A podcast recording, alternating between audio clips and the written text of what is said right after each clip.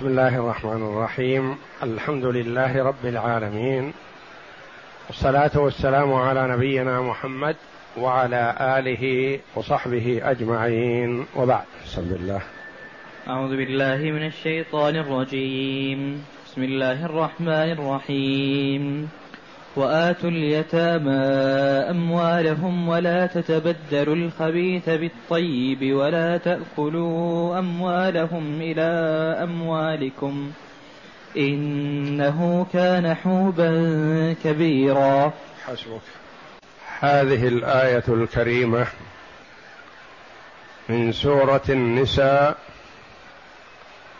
جاءت بعد فاتحة السورة قوله جل وعلا يا أيها الناس اتقوا ربكم الذي خلقكم من نفس واحدة وخلق منها زوجها.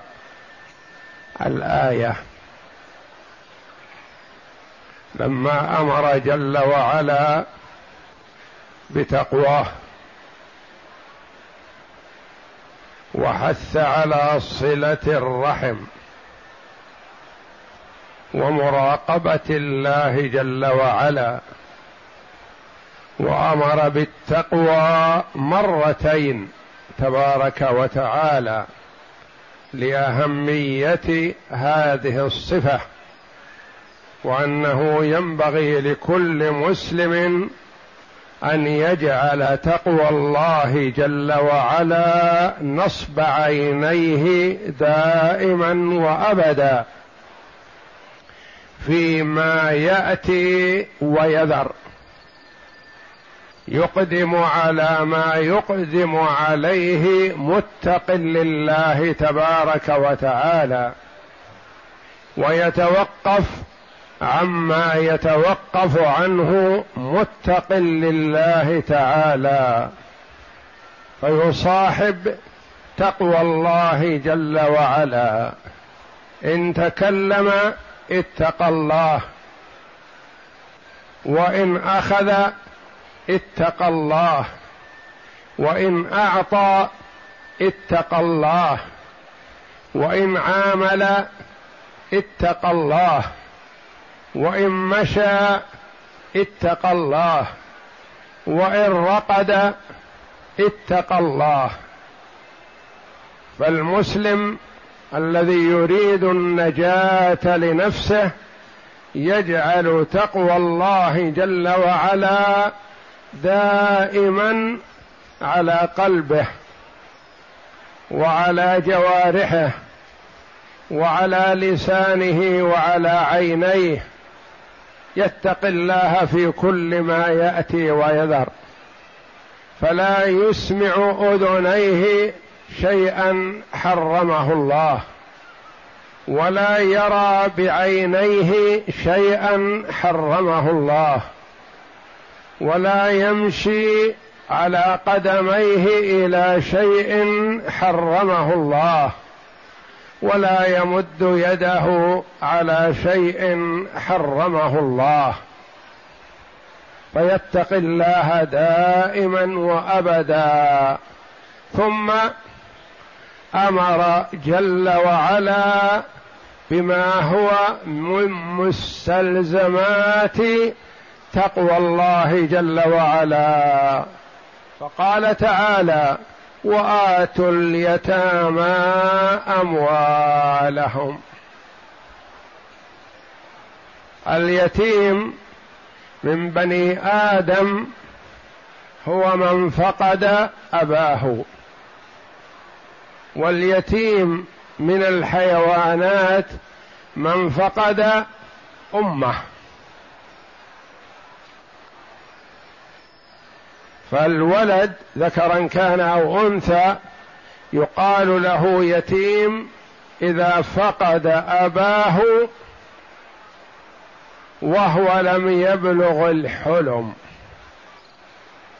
وبفقد أمه ووجود أبيه لا يقال له يتيم.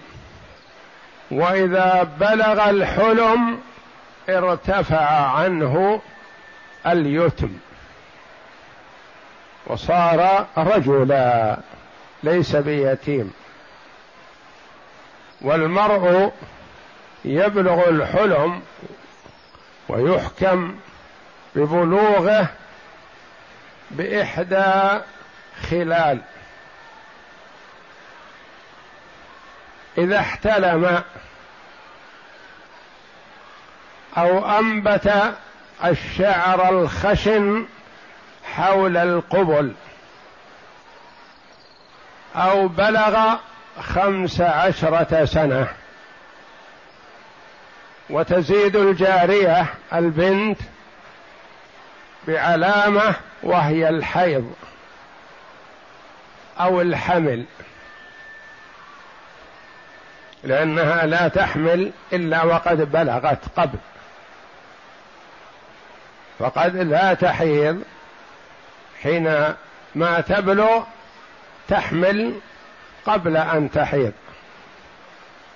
والله جل وعلا يقول وآتوا أعطوا اليتامى أموالهم. للمفسرين رحمهم الله فيها قولان المراد باليتامى قيل من لم يبلغ الحلم. وكيف يعطى الصغير ماله؟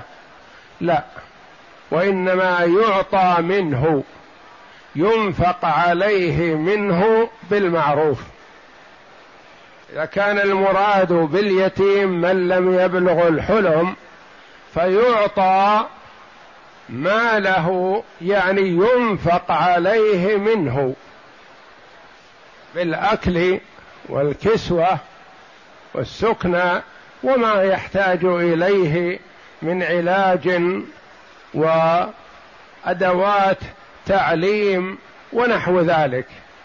وما يلزم لتعليمه وتوجيهه وما يعطى لمن يعلمه ونحو ذلك. هذا من إعطائه ماله يعني ما يحرم مما عنده من المال وإنما يعطى منه حال صغره. وقيل المراد باليتيم هنا باعتبار ما كان. حيث قال جل وعلا في الآيات الآتية وابتلوا اليتامى حتى إذا بلغوا النكاح فإن آنستم منهم رشدا فادفعوا إليهم أموالهم. ابتلوهم اختبروهم. وآتوا اليتامى هنا. المراد بمن ارتفع عن اليتم لكن باعتبار ما كان. باعتبار ما كان. واستنتج بعض العلماء من هذه الآية المبادرة بإعطائه ماله ولا يحرم منه. ولا يماطل لأنه يعطى ماله بعد بلوغه.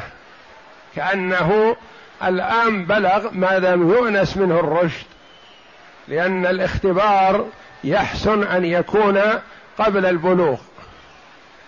فإذا بلغ وأنس منه الرشد يدفع إليه ماله يتصرف فيه. ولا يماطل كما يفعل بعض الأولياء. ربما يكون اليتيم بعد بلوغه أرشد وأحسن من الولي ثم يماطله في ماله فلا يعطيه إياه إلا بشق الأنفس. وابتلوا وآتوا اليتامى أموالهم. ثم حذر جل وعلا من التعدي على مال اليتيم عند العطاء لأن الإنسان يكون عنده شيء من الطمع والشح إذا أراد أن يخرج مال اليتيم من يده. إذا كان في يده كأنه واثق منه مطمئن إليه. فإذا أراد أن يسلمه قد تراوده نفسه بأن يطمع في شيء. يأخذ شيء من مال اليتيم من الطيب ويعطيه بدله ردي. أو يخلط ماله مع مال اليتيم ثم يقسم قسمة ضيزا قسمة جائرة. قال جل وعلا ولا تتبدلوا الخبيث بالطيب. المال الحلال طيب وإن كان ردي. أطب مطعمك تكن مستجاب الدعوة وإن كان الطعام ردي. ما دام حلال فهو طيب. والحرام خبيث وإن كان شهي ومقبول. وتوده وتحبه النفوس فهو خبيث. لأن عاقبته إلى النار والعياذ بالله. كل لحم نبت من سحت فالنار أولى به. والخبيث هو الحرام والطيب هو الحلال. المرء عنده مال حلال لكنه ردي. اليتيم عنده مال لكن مال اليتيم جيد.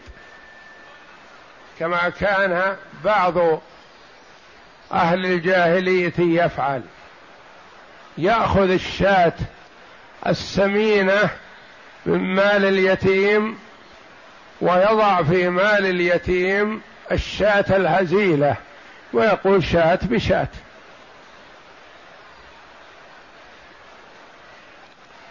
ويأخذ الدرهم والدينار الصحيح السليم ويضع بدله درهم أو دينار مغشوش ويقول دينار بدينار. لكن فرق وفي هذه الحال يأخذ الخبيث حتى وإن كان سليم هذا الدينار أو الشاة سمينة هي خبيثة بالنسبة له لأنها حرام عليه. لا تتبدلوا المال فتعطوا من مالكم الحلال وتأخذوا المال الحرام. أو لا تتعجلوا بأخذ الحرام وتتركوا الحلال يفوتكم.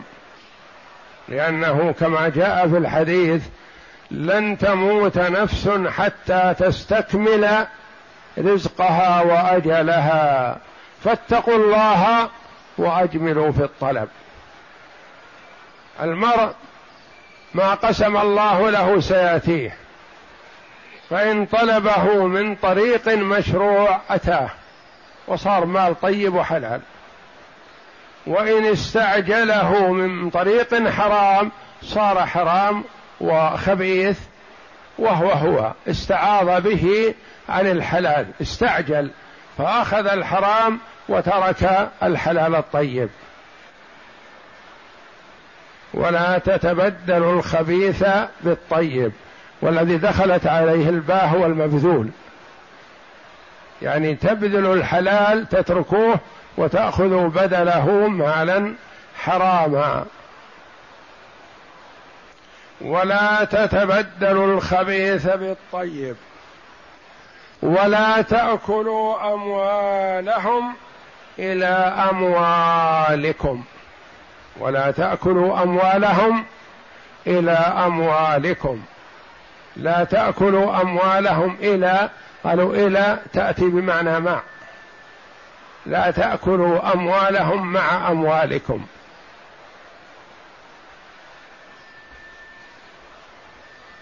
لا تستدخل ماله مع مالك من باب التمويه وتجعله كأنه لك ثم تأخذه وتترك اليتيم.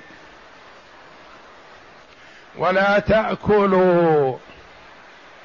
قد يقول قائل نهى الله جل وعلا عن الأكل لكن الاستيلاء بغير أكل يجوز؟ لا. وإنما سجل جل وعلا ما تطمع النفوس في الأموال من أجله فهو يطمع بالشيء ليأكله. لكن إذا كان يجلس عليه أو يستعمل أو يركب أو نحو ذلك فالحكم سواء.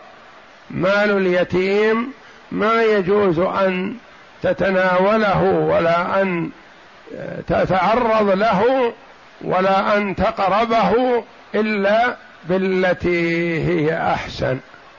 بالشيء الذي يعود عليه بالخير. ولا تأكلوا أموالهم إلى أموالكم. بين الآيتين تقارب وبين أجزاء الآية تقارب وبينهما تفاوت. لا تتبدل الخبيث بالطيب لا تستبدل بدل. لأن بعض الناس مثلا يقول واحد بواحد اثنين باثنين وهكذا لكن فرق بينهما. هذا استبدال. الثاني يأكل.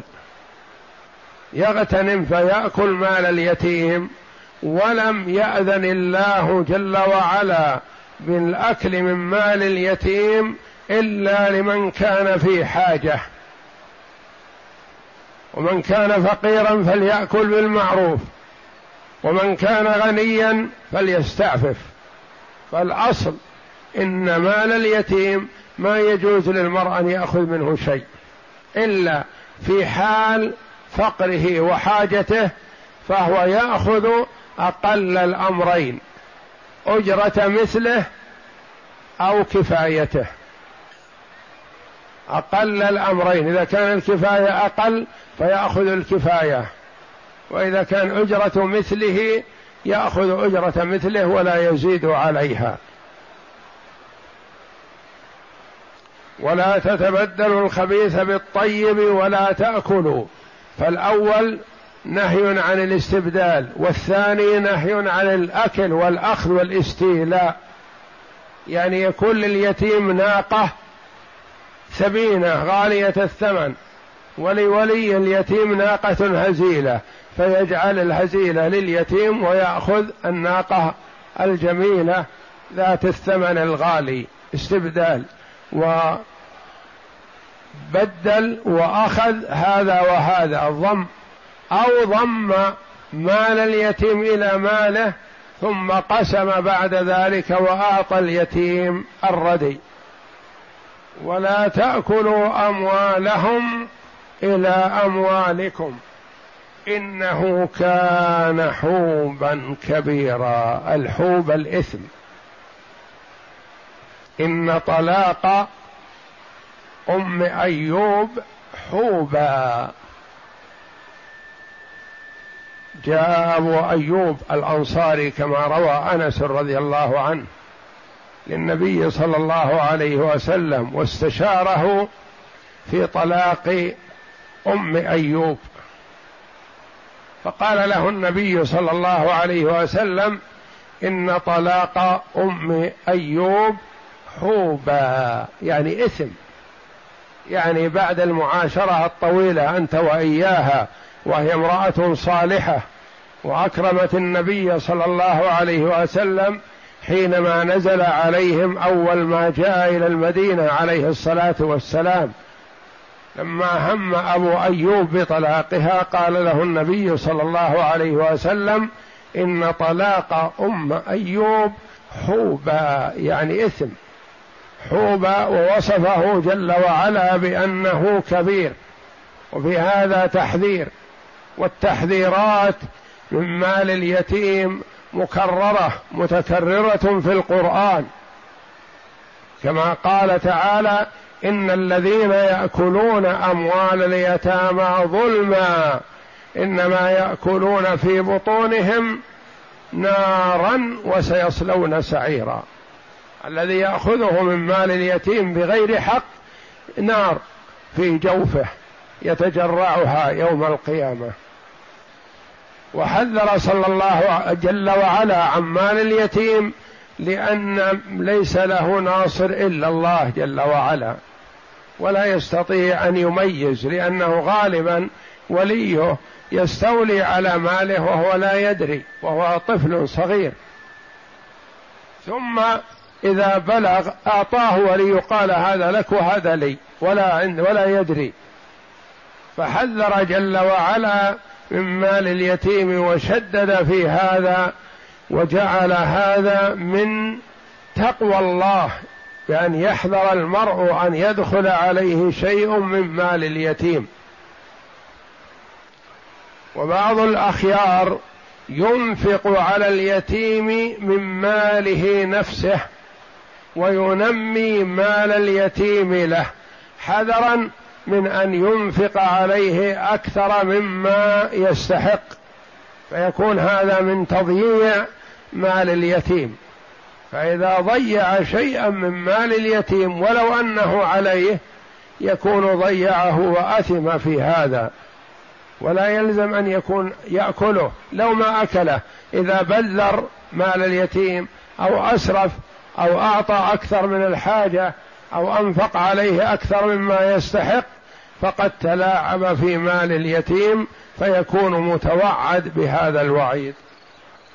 فمن أهم ما يوصى به ويتقى الله جل وعلا به المحافظة على مال اليتيم ورعايته وتوجيهه وتعليمه لأن اليتيم غالبا ينشأ على حسب ما وجه له.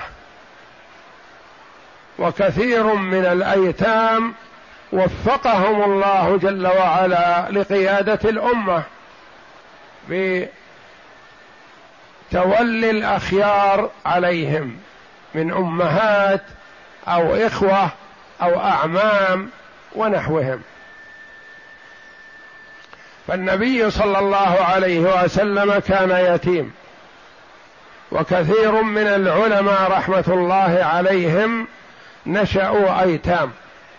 بالرعاية والتوجيه والاهتمام أصبحوا قادة للأمة. فلا يجوز الاستخفاف بشأن اليتيم أو أن ولي اليتيم يقدم أولاده على اليتيم أو لا يعبأ به أو لا يبالي به فأوصى جل وعلا باليتيم خيرا. وبين صلى الله عليه وسلم في أحاديث أخر أنه خصم من ضيع مال الضعيفين المرأة واليتيم.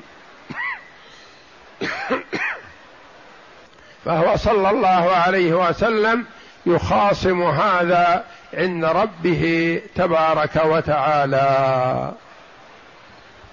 اقرأ. يأمر تعالى بدفع أموال اليتامى إليهم إذا بلغوا الحلم إذا بلغوا الحلم كاملة موفرة وينهى عن أكلها وضمها إلى أموالهم. ولهذا قال ولا تتبدلوا الخبيث بالطيب قال سفيان الثوري لا تعج لا تعجل بالرزق الحرام قبل أن يأتيك الرزق الحلال الذي قدر لك. وقال سعيد بن جبير لا تتبدلوا الحرام من أموال الناس بالحلال من أموالكم. يقول الضحاك لا تعطي زيفا وتأخذ جيدا. وقال السدي كان أحدهم يأخذ الشاة السمينة من غنم اليتيم ويجعل مكانها الشاة المهزولة ويقول شاة بشاة. ويأخذ الدرهم الجيد ويطرح مكانه الزي الزيف ويقول درهم بدرهم وقوله ولا ولا تأكلوا أموالهم إلى أموالكم قال مجاهد وسعيد بن جبير. أي لا تخلطوها فتأكلوها جميعا. وقوله إنه كان حوبا كبيرا قال ابن عباس. أي إثما عظيما. وفي الحديث المروي في سنن أبي داود اغفر لنا حوبنا وخطايانا. وروى ابن مر اغفر لنا حوبنا وخطايانا الحوب الإثم الآثام. نعم. وروى ابن مردويه بإسناده عن ابن عباس أن أبا أيوب طلق امرأته فقال له النبي صلى الله عليه وسلم يا أبا أيوب إن طلاق أم أيوب كان حوبا. قال ابن سيرين الحوب الإثم. وعن أنس أن أبا أيوب أراد طلاق أم أيوب فاستأذن النبي صلى الله عليه وسلم فقال إن طلاق أم أيوب لحوب فأمسكها. والمعنى إن أكلكم أموالهم مع أموالكم إثم عظيم وخطأ كبير فاجتنبوه. والله أعلم وصلى الله وسلم وبارك على عبده ورسول نبينا محمد وعلى آله وصحبه أجمعين.